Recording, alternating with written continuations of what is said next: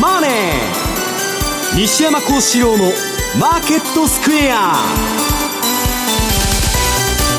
こんにちは西山幸四郎と。こんにちはマネースクエアジャパン比嘉宏と。皆さんこんにちは。アシスタントの大里清です。ここからの時間はザンマネー西山幸四郎のマーケットスクエアをお送りしていきますえー、大引けの日経平均株価今日は小幅反発となりました。終値、ね、36円66銭高い2万2902円76銭ということです。えー、西山さん、はい、ちょっとアメリカで金利なんかも上がり始めている兆しがありますが、ね、金利上がってきて、まあ、減税期待インフラ期待ということであれなんですけど、はい、まあ、12月にあのあんまり株の波乱があることはなくてまあ、今日あのーえー、クリスマスラリーとサンタクロースラリーっていう話もするんですけど、はい、まあこんなもんかなと、うん、だからまあこの年末から年初にかけての動きをまあちょっと、まあ、そういうラリーというアニアノマリーの意味では注目してるんですけど、はい、まあ、最近ですねもう私の周りではあのー自動売買ブームが活発になってましてそうなんですね、えー、今日もですね、まあ、初めて投資するっちゅう人が、まあ、学生がメールを送ってきてもうやってると。自動売買で,、はい、で Python というですね、えー、プログラムでもう完全に最初から自動売買と。でももう全くのど素人なんですけどボリンジャーバンドとか使ってですね、えー、やってるっちゅうんでまあもう時代が変わってきてるなという感じを受けてるんですけどね。そうですね、はい、いきなり自動売買でまだ初めて初心者ということなんですがいいですね。そして為替です。ドル円です。この時間が113円の30銭台での動きとなっています。比嘉さん今週為替どんなふうにご覧になりました？たか、まあ、その先ほどの法人税減税議会の方は通ったじゃないですか、はい、超過で。で予算の方もとりあえず1月19日までは、えーまあ、延長できるというようなことになった割に、うんうん、まあ、ようやく10年債は少し先ほど、はい大沢さんおっしゃってた通りで金利が2.5007かな、うん、昨日一昨日ワンタッチその水準まであのつけてたりとかしてですね、まあ、これまでなかなか10年債の利回りが上がらないと言ってたところが動き始めた割にドルが、うん、そのそういう印象かなと。まあ今週はねどうしてもやっぱりもうクリスマスの休暇を控えてる人たちがほとんどですのでそういう意味でねなかなかそその部分がついてきていないのかはたまたこれまで十分にもうこの件に関しては織り込まれていた。ゆえにもういいとこ上がらないというふうになってる結局ね今度の減税プランがねあんまり評判が良くないんですよ、うん、まあ、実質増税だとかいう声もあってですね。なんか本当に超お金持ちの人だけに対して、えーえー、超富裕層だけが優遇されるという、うん、まあ、トランプ自分で儲かるだけ 政策やってるということでですねまあ、ちょっとその辺も、えー、まあ今日またあの1月の為替相場の話をするんですけど、まあ、1月反転しやすいということで、まあ、ちょっと注目なんですけどね。えー、マーケットについてはこの後西山さんと比嘉さんにたっぷり解説をしていただきます。そして今日はユーストリームの日ということで番組ユーストリームでお楽しみいただけるようになっております、えー、特別プレゼントもご用意させていただいております。番組特製のクオカード500円分を5名の方にプレゼントいたします、えー、プレゼントのご応募にはキーワードが必要になってきます。ユーストリームの画面に表示されるあるいは番組のエンディングで西山さんが発表してくれるキーワードを添えていただいててご応募いただきますようお願いいたします、えー、皆様からのたくさんのご応募お待ちしております、え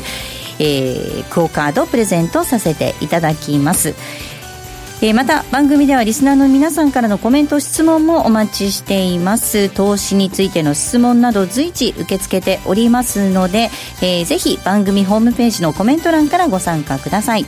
ザ・マネーはリスナーの皆さんの投資を応援していきます。それではこの後午後4時までお付き合いください。この番組はマネースクエアジャパンの提供でお送りします。山本薫です。大橋ひろ子です。辻るなです。マーケットトレンドは私たち3人がお送りします。日々変わりゆく投資情報を毎日コンパクトに15分でお伝えします。マーケットトレンドは月曜から金曜夜6時トコムスクエアから公開生放送。ラジオ日経ポッドキャスト。過去に放送した番組の一部やポッドキャスト限定の番組を iPod などの MP3 プレイヤーでいつでもどこでもお聞きいただけます詳しくはラジオ日経ホームページの右上にあるポッドキャストのアイコンからアクセス。西原光一です。大橋ろ子です。私たち2人がお送りする「集まれトレーダーシンプル FX トレード」は FX トレードに特化した番組です。私西原浩一のトレードアイデアをご紹介するほかリアルタイムでトレードのヒントをお届けします。毎週木曜夜9時30分より生放送。ユーストリームでも配信中。Today's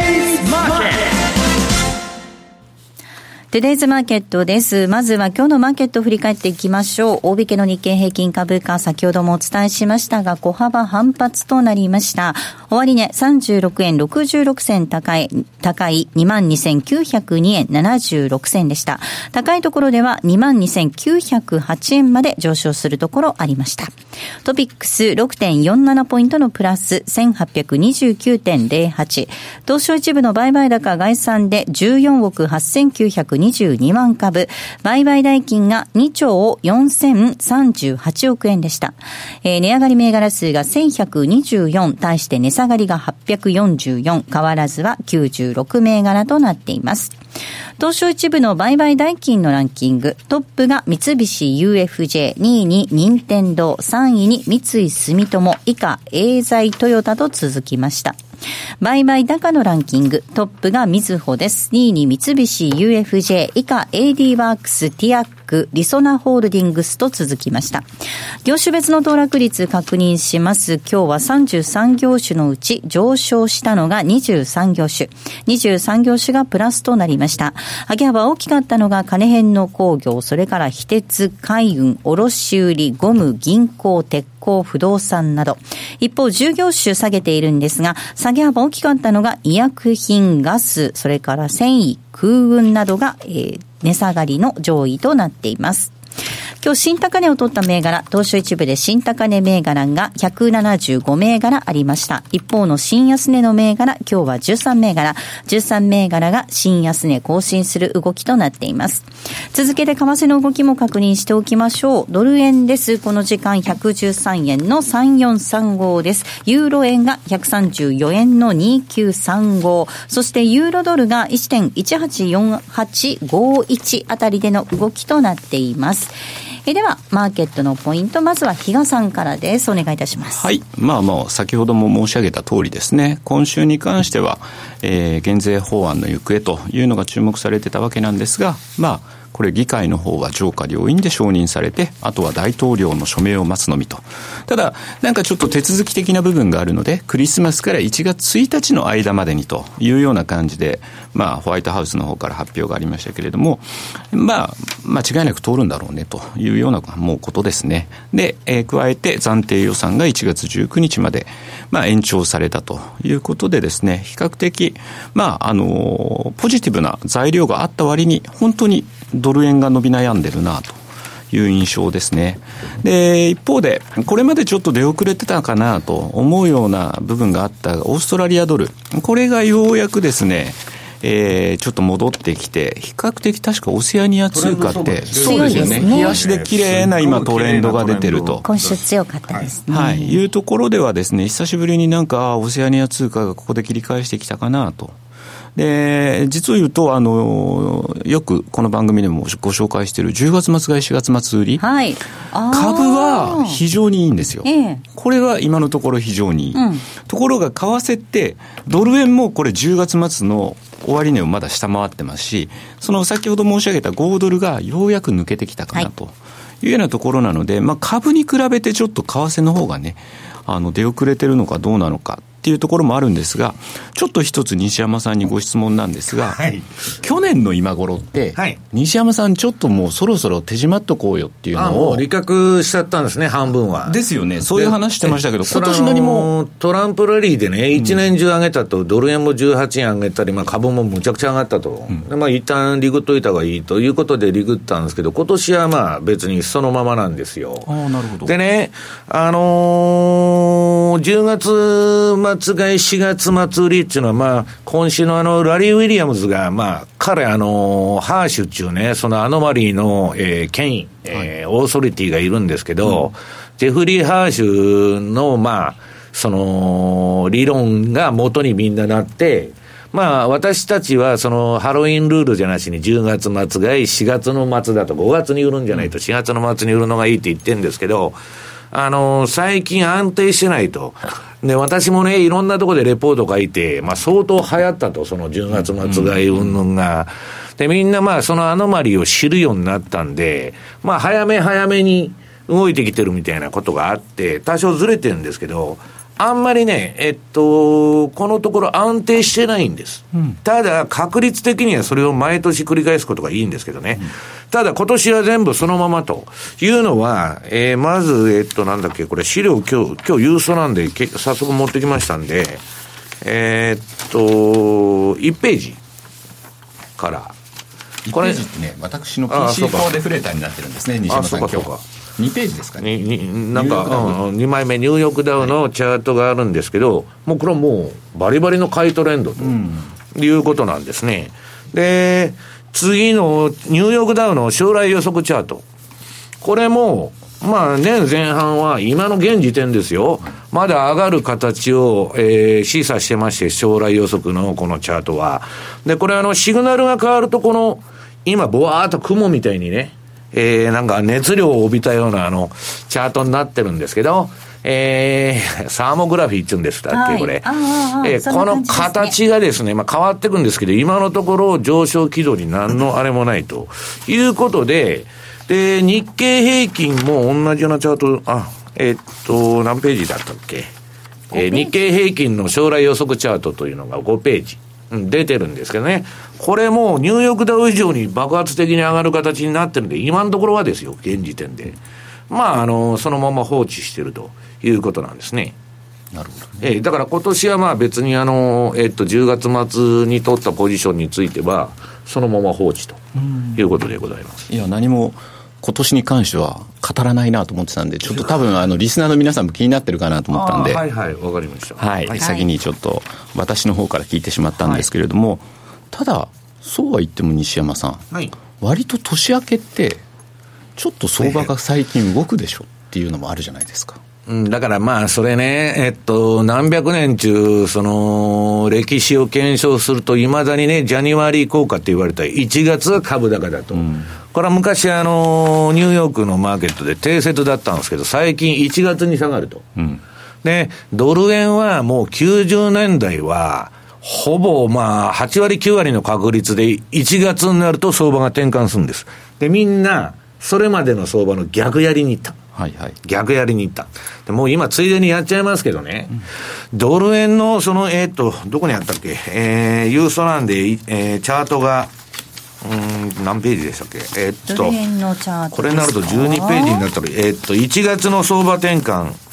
円安青、円高転換赤という、あ、1, 1月のね、で、90年代っていうのは、まあ、8割、9割の確率で、相場が反転するんです。年明けると、ガラッと雰囲気が変わる、うん、で、それは円高になるとか、皆さん、円安になるっていうんじゃなくて、それまでの動きの逆行くんです。で、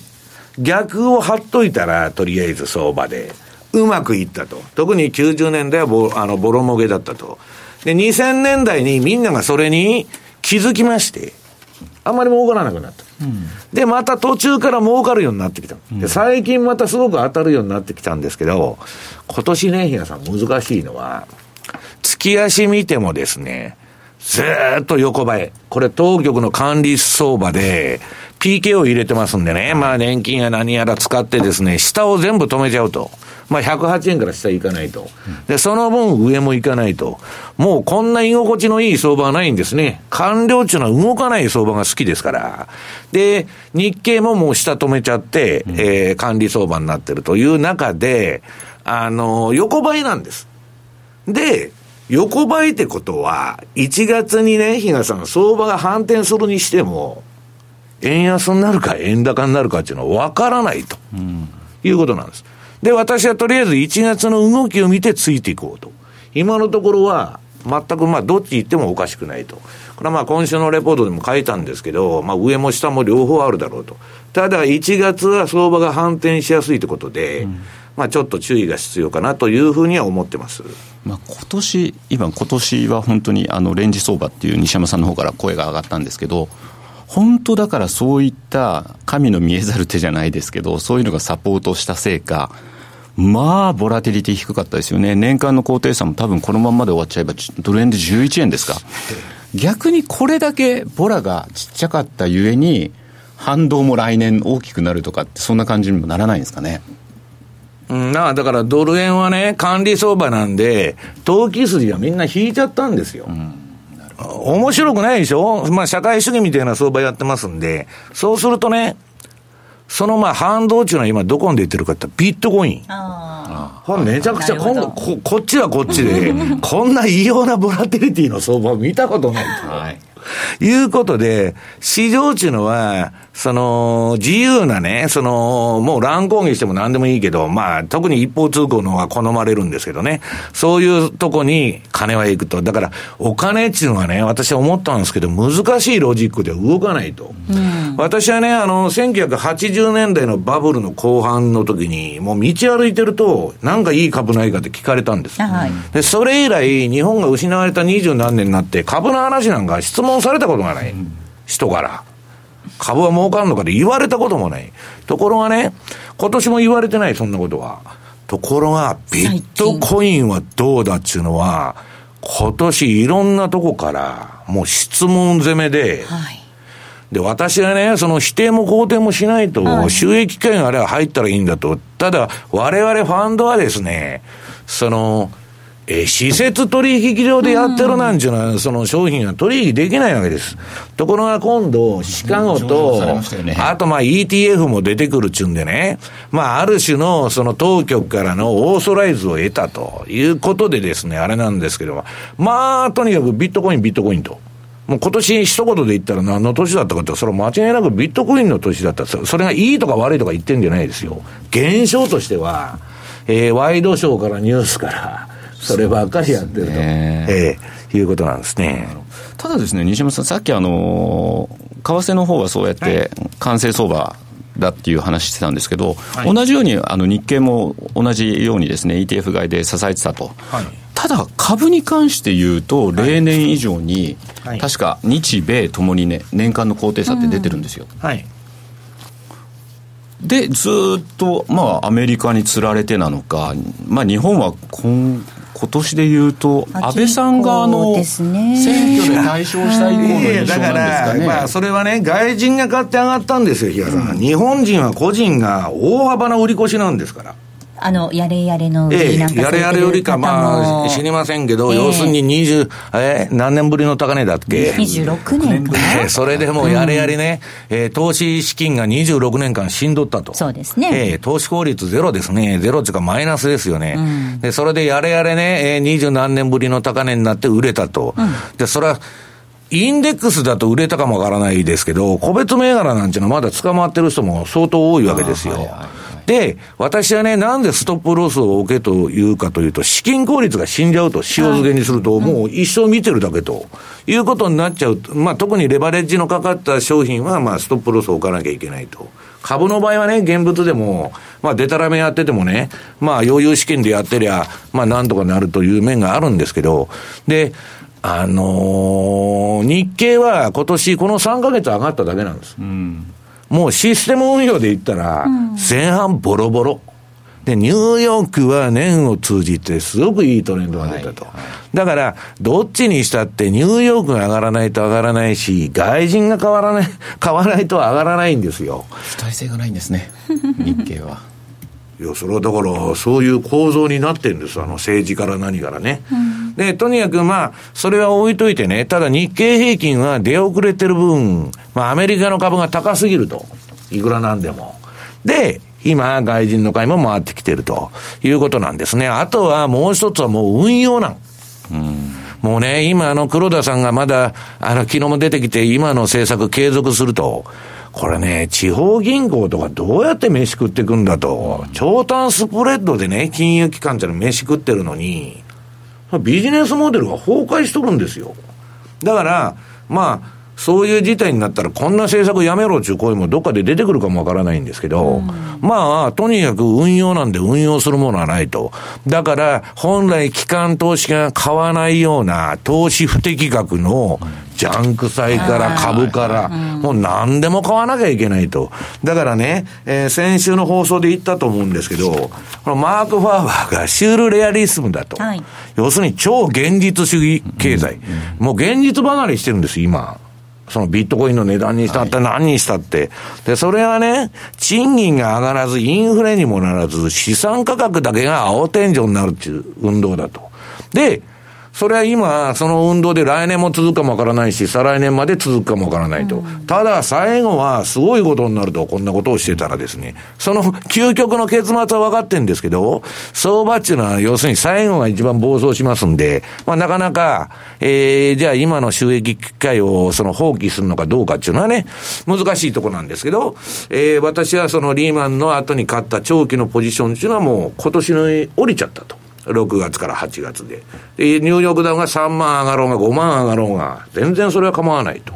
ええいうことで、まあちょっと、来年の相場の話はね、まあ来年、あ来来年でね、来週にするということで、ここで言いませんけど、ちょっとね、まあ中央銀行の自作自演相場が、まあどこまで延命するのか。だからちょっと気をつけなきゃいけないのは、アメリカの金利が上がってきてるということですよね。ですね、はいそこね、どうなるかっていうところですよね。来年のポイントは後半のコーナーでもちょっと聞いていきたいなとは思ってるんですけど、前半では、まあ、今、全体的にバーッと振り返っていただきましたけれども、2017年相場、改めて振り返ろうかなとは思っているんですね。だから、あの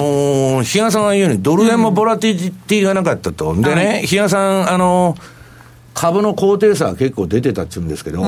一つ特徴がありまして、ボラティリティが全く上がらなかった。要するに、じりじりじりじり上がっていくと。だからね、要するにこの超現実主義経済の特徴っていうのは低ボラティリティなんです。で、株っていうのはじりじりじりじり上がっていってドスンと下がるっていう商品なんですよ。だから、じりじりじりじり、そのビックス指数が上がらないというのはね、ずーっと株が一本調子で上がっていくという運動なんです。だから、ボラティリティという意味では、本当に上がらない年だったと。かつて記憶にないですねここまであのビックスが低かったとかね、だから普通はね、もうちょっとうねったり急落が入ったりするんですけど、はい。あじりじりじりじりいくんですね。このビックスの低下、ここまで低いっていうのは、普通はね、ビ後で反動がある。いやいや、ビックスっていうのは、S&P500 のオプションのプライスですから、オプションっていうのはね、売り方が、そのいて、売ってる人はプレミアム取るわけですから、こんなビックスの値段が低いってことは、オプション料がほとんど得られない。で、上がるリスクだけ持ってるんです。ビビたる利益を売って、その、あれをもらって、で、相場がね、下がったりするとバーンと派手上がるんで、すごいリスク持ってるんですけど、今年ファンドがビックス指数の先物を売りまくってるんです。あるいはオプション売りまくってる。どんだけ低ボラティリティでも取れると。勝てるんだと。ボラなんか上がらないんだと。いうことで、これもね、私らね、その、まあ、標準偏差がピークに近い時、ものすごいオプションのプレミアムが高い時に怖いんですけど、売って、でっかい、そのオプション料をもらおうという、あれなんですけど、そこを合うようなオプション価格を売っとるというね、これも超現実主義的な動きなんです。だから、今までの相場の常識が全く覆されてると。はい。ええ。低いオプションのプレミアムを売るというのがね、もう常態化しとるんですね。シュールな相場ですよね。ちなみに西山さん今年をふ、ねちょっと振り返った場合に、はい。漢字一文字で表すとすれば 今年の相場はどんな感じで表されますかね？あれ、ちなみに今年の漢字って白、北ですよ。あ北北です。北ですね。あ、そうだそうだ。北でいや、したね。私は漢字のそんな、その、全然そんなもんは考えたことないんですけど、要するにシュールなんですよ。だけどそれ漢字に翻訳すると、ないでしょ？ないですね 異常の意みたいなねそう。あとでは、、何でも渦中にいる人は分からないんですよ、比嘉さん。ね、夢中になってると分かんないんですよ。後になるとな、何をやってたんだと、うん。ただそれも相場なんですよ。で、私はね、基本的には、そんなもんね、ファンダメンタルズとかうんぬん言ってたってしょうがないと。うん、まあ、価格そのものの動きを見て、あの、ついていくんだということなんですけど、まあ、とりあえず前半はね、トランプの選択として、選択肢としてファンドの皆がやってるのは、あらもうバブル温存しかないんだと。で、あのー、なんだっけ、新しい FRB 議長。パウエルさん。あれもうなうなうなうなやって、イエレンの続きみたいなあれでね、えー、金利もどうせ上げないだろうと。いうようなことで、うん、えー、このままバブルを温存して、中間選挙に勝ちたいと。まあ当然の戦略ですよね。で、それはまあ完全雇用でも何でもいいから、まあとにかくインフラ投資はすると。で、減税もまあ、その中身はともあれやると。もう政策のばらまきですよね。だからそれで、えー、それがね、比嘉さんが言うように、あ、あのー、ハテナマークがつく時期が来ると思うんですよ。うん、こんなことやってていいのかとか、実際にはあんま効果がないなと。あるいは借金だけ増えてるなと。そうですね、1兆5000億、ただ、今の勢いでいくと、前半はなんとかなるんじゃないかというのが、まあ、今のところのですね、ファンド運用者の見立てなんですよね。はい。前半はっていうことですよね。うん、来年のね。うん。なんかでもあれですね、今の西山さんの話を聞いてると、はい、今年の感じは、私は考えてたんですけど、ね、祭りごと。祭りごと？政治のせいだったんじゃないかなっていうのがずっとあってですね、で、今の話からするともう、為替の歴史は政治の歴史とも言われるんですけど、まあ来年もなんかそんな展開になっていきそうな雰囲気ですよね。確かに政治にね、大きくね、影響を受けましたよね。だからドル円でやね、トランプのあのドル高牽制っていうのは結構効いてると思いますよ。うん、あれだってドルが上がりだしたら怒り出すわけですから。いや、そういうことでしょ？だから、その日本もね、日本の当局もこのまま永久にね、113円で、えー、来年も再来年も行ってくれたらいいなと思ってるはずなんですよ。うん、ちょうどいい具合なんですね。で、下手なね、ねそれは株は一時的に上がるかもわからないけど、こんな官僚はそんなことどうでもいいですから、あの、下手に上がってトランプがですね、わーわー言って貿易問題とか、うんぬん、通商の方でね、やるとか、えー、為替の方でガンガン行ってくると、それは困るなと。はいだから、穏便に穏便にと、うん、まさにそのトランプの顔色見な がら忖度してですね、えー、やっていくと。いう展開が延々続いとるんですね。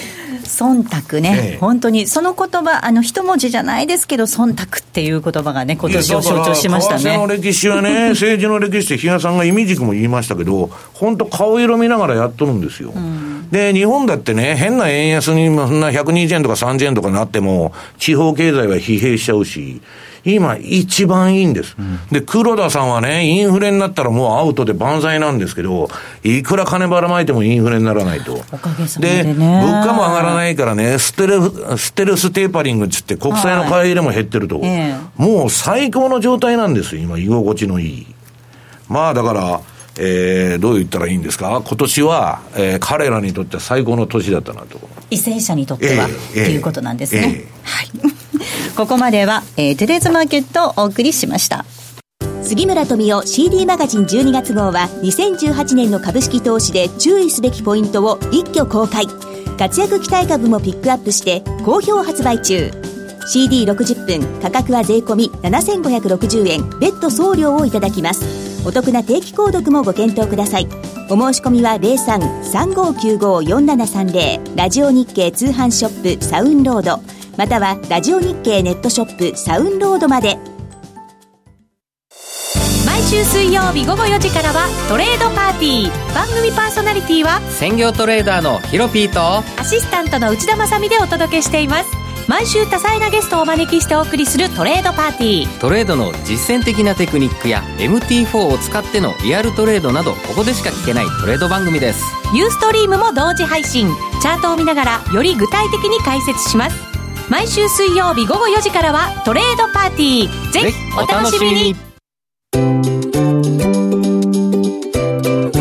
M2J トラリピーボックス。トラップリピートトラップリピート。僕の名前はトラリピトラップリピートトラップリピート。それを略してトラリピ M2J トラリピボックスのコーナーです。このコーナーではリスナーの皆さんからいただいた質問を紹介していきたいと思います。今週もたくさん質問ありがとうございました。まず、この質問ご紹介します。マーケット FX さんからいただきました。二つ質問があります。まず一つ目。個人投資家の生存確率は10%以下だと言われていますが、西山さんのような相場のプロの生存確率は何パーセントなのでしょうか？二つ目の質問。ヘッジファンドのようなプロの人たちは年利何パーセントを目標にトレードをするんでしょうか？また当初証拠金比マイナス何パーセントぐらいでクビになるんでしょうか？ということです。クビになるかどうかっていうのは、クビになる人っていうのは期待値のなくなった人なんですね。損したからクビになるっていうんじゃなくて、あ、こいつはもうダメだろうっていう期待値が失われたらダメなんですよ。損が続くと期待値を失われるで、からっていうことうん、損が続くっていうのはね、まあ、あの、3年連続損だと大体まあクビになっちゃいますね。ええ。で、まあ、その2年連続損になるとみんな顔が引きつってくんですけどはい、要するにまあ、その。えっと、過去のそれは実績でね、それでもトレンドさえ出たらこいつは儲かるんだと。例えばトレンドフォローのシステムやってて、そういうのは残るんですけど、要するにね、その、ファンドに採用されない人っていうのは型のない人なんですよ。大元のそのファンドのね、えーっと、トップが資産分散するわけですよ。と、大沢さん逆張りが得意だから、逆張り専門でと。で、比嘉さんはファンダメンタルズでやると。んで、私は順張りでやるとか。そうすると、儲かろうが損しようが、自分のスタイルで運用しないと、あっち向いてほいで、ファンダメンタルズやってたら急にテクニカルになったらですね、そういう人はまず、この世界に、あの、長くいられない。人材も分散投資。え、要するに何をやるのかっていうのははっきりしてない人には、金を与えられないというか、分散できないんですよ。ええ、銘柄選択とそれ同じなんです。だから何するか分かんないとか、フィーリングでやってますっていう人は、まず採用されないわけです。まあ、よほど儲かる人は別でしょうけど。で、何でしたっけ、質問は？プロの人たちは年利何パーセントを目標にトレードしてるんですか？それはね、もうフェッジハンドは、その20%以上を超えた部分を、部合で相当お客さんからもらえますんで。20%超えて分、ただ、その、今ね、その、そういうスタイルに、それはね、昔のジョージ・ソルスとか、ポール・チューダーが、まあ、活躍してた時代はそうだったんですけど、今はね、その、まあ、名前は言いませんけど、大手のヘッジファンドっていうのはみんな薄利多売。量で売ってるの、規模で、で、そういう部合じゃなくて、手数料収入ですよ。フィーで食ってると。信託報酬とかね。そういう時代になって、もう私がやってた90年代のね、ヘッジファンドのスーパースター、あるいはジョージ・ソロスがね、一人でイングランド銀行を打ち負かしたとか、はいそんな時代じゃないんです。で、一番いい最高のそのファンドマネージャーっていうのはね、今ゼロ金利ですから別に5%でもいいんです。要するに、えーシャープレシオのいい人、要するに5%上げようが10%上げようが、それに対してどんだけリスク取ってその利回りを回しているのかと。だから1000%上げても2000%のやられのリスク取って1000%上げてる人っていうのは、全然評価されない。うん。そんな人に金持ちは金を預けないんです。で、最高のシステムっていうのはね、20%ぐらいずつ毎年儲かっていって、儲かった分を福利でまた再投資して、これが最高のモデルなんです。でいかに落ち込み、ドローダウンが少ないか。要するにね、結果的に100%儲かっても、その過程で300%、あ、300%ってことはないか。まあ50%落ちとるとか20%落ちとるとかいう表、システムっていうのは評価されないってことなんです。だから、投資っていうのは何をしたいのかって、その運用したいのか、スリルを味わって、長反博打したいのか、いろいろあるわけです。みんな望むのものを市場から持っていくわけですから。で、スリルがないと嫌だっていう人もいるでしでょうし。もプロはそれは許されないですいや、よね。だからそれはね、まともなお客さんなら、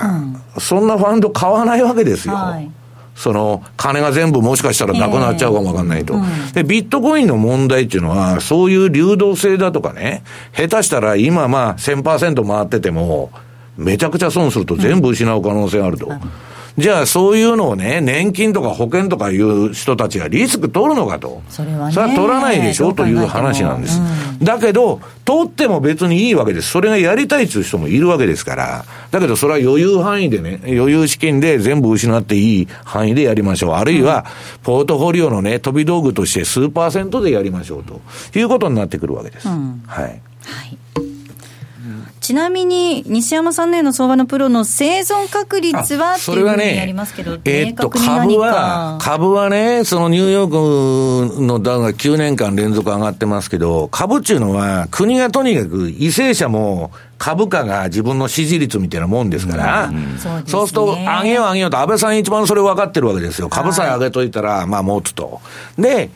えー、それはもうね、どの為政者も別に安倍さんだけじゃなくてそうなんですよ。トランプさんもね、えー、株価高いで、俺、株が上がってるのは俺のおかげだっつって自分で言ってるわけですから、もう明らかに FRB だって株見て政策やっとんです。そうするとね、株っていうのは GDP を上げよう、株を上げようという、その、えー、国が一生懸命上げようとするもんで、さっきの管理相場でいや、プラスサムのゲームなんです。で、インフレ分必ず上がってきますから、株は。インフレと連動するのは皆さん株だけなんですよ、この世で。うん、だから、デタラメやってても生存率は高い。で、現物投資をやってる限り、キャッシュで、現金で、20年でも30年でも持ってったら助かったってことになるわけです。ところがね、先物だとか証拠金売買でに、レバレッジ25倍とか言ったら、相場の変動に耐えられないんですよ。だからストップを置かないとダメだと。その代わり、相場の変動に耐えられないけど、資金効率はものすごく良くなるわけです。うん小さいお金で、で、余った金他の運用に回せると。いうことがありまして、それはまあ一長一短なんですけどね、うん、えー、何でしたっけ？こちらですね。次の質問いっちゃっていいですか、えー、だから、えー、ウォール街はね、はい、う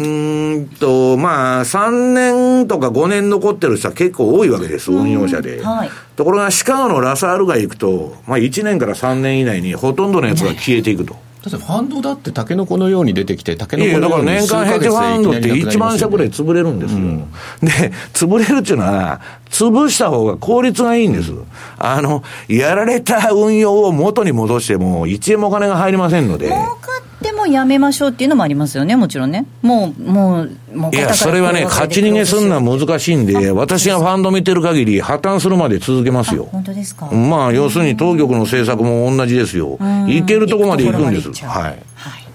もう一つ質問紹介します。老牛さんです。えー、この番組でイールドカーブがフラット化すると株価急落がやってくるということを知りました。ちなみに今回税制改革で10年国債利回りが上昇しました。これによってフラット化でなくなって良いように思われますが、悪い金利の上昇かもしれないので、これはこれでまずいような気もしています。えー、そうするとフロ、フラット化も長期金利の上昇もどちらも良くないような気がしますが、が、どちらの方がまずいのでしょうか、またどのように考えればいいんでしょうか？というふうに質問いただいています。この方が言われるに、どちらもまずいんですね。ねまさにそういう意味では、今、ゴルディロックスでね、うんはい、そのいくら金ばらまいても賃金も上がらない、インフレにもならない、どんどん緩和がやろうと思ったらできるということで、このまあ、あの QE 相場っていう、量的緩和相場やってきたんですけどね。で、それまあ今アメリカやめてると。で、まあ、ファンドがね、あの、例のガンドラックから、あの、あれ、何から全部言ってますけど、一つは、金利が上がったらアウトだって私はいつでも言ってるじゃないですか。で、それはね、5%まで大丈夫だっていう人もいるんですけど、一応まあ、新債券の帝王のガンドラックなんかは、3%長期金利が超えてくると株に影響を与えるだろうと。要するに運用するもんがないから、株だとかジャンク債とか買ってるわけで、国債がそこそこの金利があったらさっきの話じゃないけど、リスク取らないわけですよ。ね？フリーランチなわけですから。だから、まあ、金利が上がるのは良くないと。で、一つ、もう一つはそのフラット化の問題。これは、かっての相場はね、イールドカーブがフラットだとか、まあ、えー、最悪は逆イールドになると、相場がまあ、クラッシュしとるというね、その事例があるんで、えー、まずいだろうと。で、それはね、えー、っと、リーマンショックの時もフラット化した時、この番組でも言ってますけど、大丈夫だと。なね、昔の金利のね、8%とか9%に比べたら、4、5%の金利じゃないかと、フラット化して。金利の絶対水準が低いから、暴落なんかしないと。で、暴落しちゃったわけです。で、今、2%台の低金利で株が暴落なんかするかと。フラット化しても大丈夫なんだってみんな言っとるんです。だけど、果たしてそうなのかなということなんですね。まあ、どっちにしたってまずいと。相変わらずでもあれですよ、2年、10年、今日資料持ってきてますけど、はい、昨日2.5を超えるところがあったという割には、ですね、うん、またその、えー、2年、10年のスプレッドは縮小してますんでね、で長いスパンで見ると、ずっとこれ、縮小傾向が続いてるんで、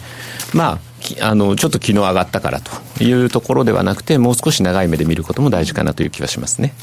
もう一つ質問紹介します。時間もあまりないので、さらっといきたいと思うんですが、よむよむさんです。ユーロについて、現在ユーロは超低金利、先物ポジションは飛び抜けて買いに偏っており、ドラギさん当分金利は上げず緩和も継続と言っています。反対にドルは引き締めに入っているのに、ユーロが買われてドルが売られるのはなぜなんでしょうか。9月頃から様々なマーケットでアメリカの引き締めを見込んだ動きになってきていたように思うのですが、ユーロの動きだけ理解解できません。いや、今ね、まあ、このユーロに限らず、はい、えー、っと、動きが理解できないと。うん、まあ、比嘉さんなんかもよく言ってるんですけど、これは、ファンダメンタルズとかね、ニュース的には、この相場の動きが説明つかないと、まあ、後で取ってつけたように強引にいろんな理由を持ってくんですけど、それは言葉の遊びですよ。で、この方が言われるように、理路整然としないと。はい。いうことが、ずっと起きてるわけです。うん、で、それはね、皆さん注意しなきゃいけないのは、えー、っと、ネッド・デイビスっていうね、頭のいいそのストラテジストがいるんですけど、彼がまあいつでも言うんですけど、こういう相関関係の喪失、A になったら B にななるというね、相関関係が普通市場間の相関ないし、あって当たり前なんですけど、はい、全く失われてると。で、それはね、トレンドの終焉かもわからないと。そういう現象が起きたら。でもっとすごいのは、今ビットコインなんて、やっとる取引所で値段が全然違うんですよ。で、ね、シカゴの先物も上場してるのに、最低が、みんなね、私のとこ電話かけてるってこれアービトラージできるんじゃないんですかと。うんうん、まあ、ビットオファーも相当広いんでね、難しいんですけど、こんな市場間に同じ商品ですよ。まあ、早いと、うん、話が、こっちで120万でやってて、こっちは100万だみたいな現象が起きてると。で、それ採点が効くじゃないかと、全然効いてないわけです。うん、でね、先物市場一つ見ても、ニューヨークダウの先物から CFD とか、採点が効いとるのかって言ったら全然効いてない。うん、私はこの21世紀になってね、こんなことがあんのかと思うんですけど、まあちょっとね、本当不思議な相場です。はい。石山さんか。はい。はい、えー、ここまではトラリピボックスのコーナーをお送りしました。あの会社の社長の秘密、ついに明らかにの巻。ねえねえ知ってる？あの会社の社長って、実はなんだって。え、何？だから、あの社長が昔ね、で、ヒットを連発する発想力ってそうやってできたんだ。あーもう肝心なとこが聞こえない気になる。相場の福の神藤本信之さんの新番組企業トップが語る。人生波乱万丈。木曜夕方5時物語の始まり始まり。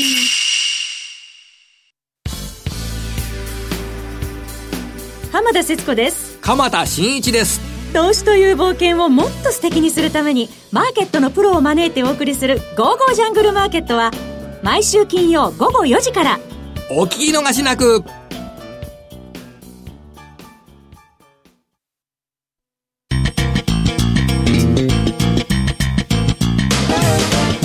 西山幸四郎のマーケットスクエア、